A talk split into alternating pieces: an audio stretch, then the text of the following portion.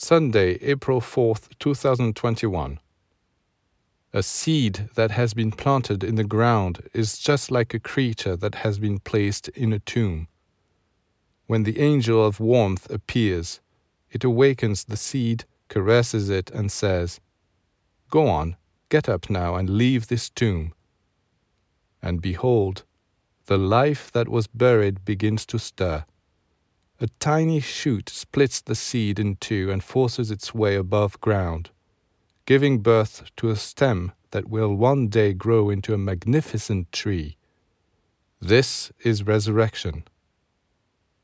However, there can be no resurrection unless the tomb is opened and only warmth, that is, love, is capable of opening tombs. Those whose heart are full of love of selfless, spiritual love open the tombs of their cells. People have so many cells that are fermenting and falling apart. Indeed, thousands of tiny tombs need to be opened. As long as these cells are not animated and revitalized, they remain dormant, and human beings cannot fathom the inner wealth they possess. But once this resurrection has taken place, once their cells have been awakened, they will no longer be the same, for their consciousness will have expanded.